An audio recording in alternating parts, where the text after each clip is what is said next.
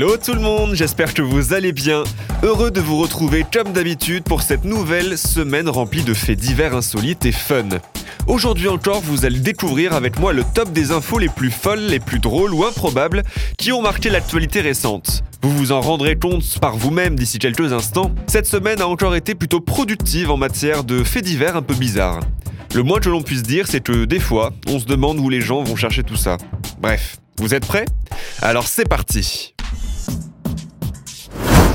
Aujourd'hui, nous débutons ce top avec une info qui nous vient tout droit d'Indonésie.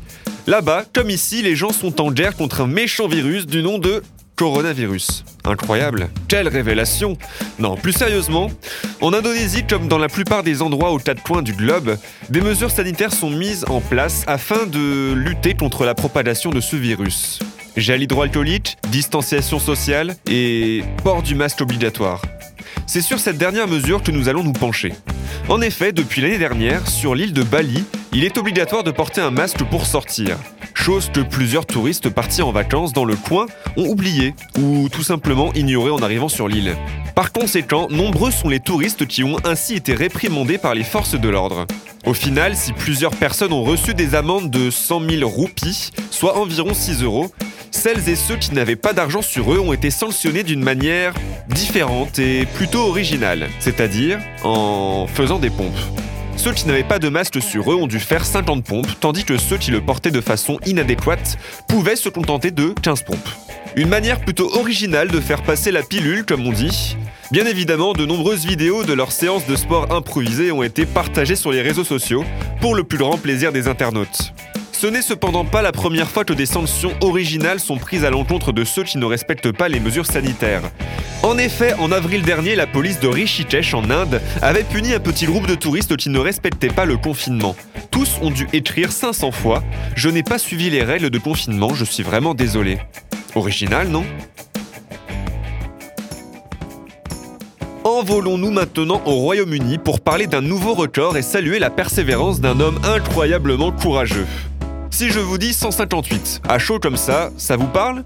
Non, pas terrible, hein Laissez-moi donc vous expliquer le pourquoi du comment de la signification de ce chiffre. Enfin bref, je vous explique. 158, c'est tout simplement le nombre de tentatives qui ont été nécessaires à un Anglais pour passer avec succès l'examen théorique du permis de conduire au Royaume-Uni.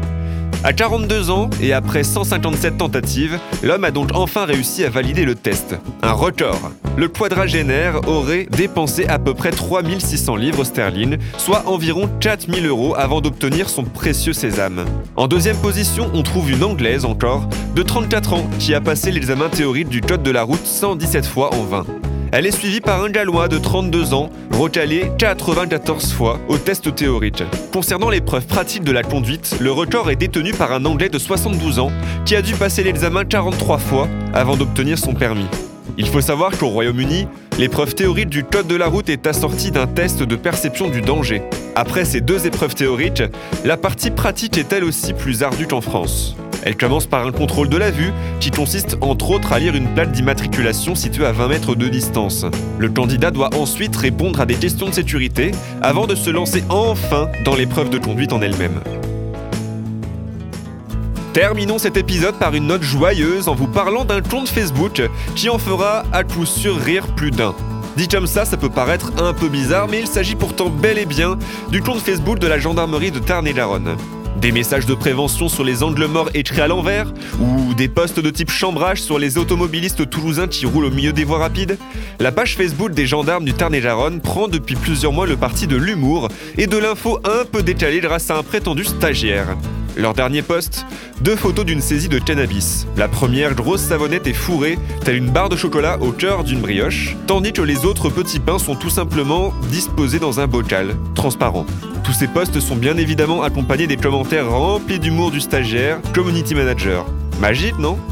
Voilà, l'insolitel c'est fini pour aujourd'hui. Rendez-vous la semaine prochaine, même endroit, même heure, pour de nouvelles histoires tirées du monde entier. Bye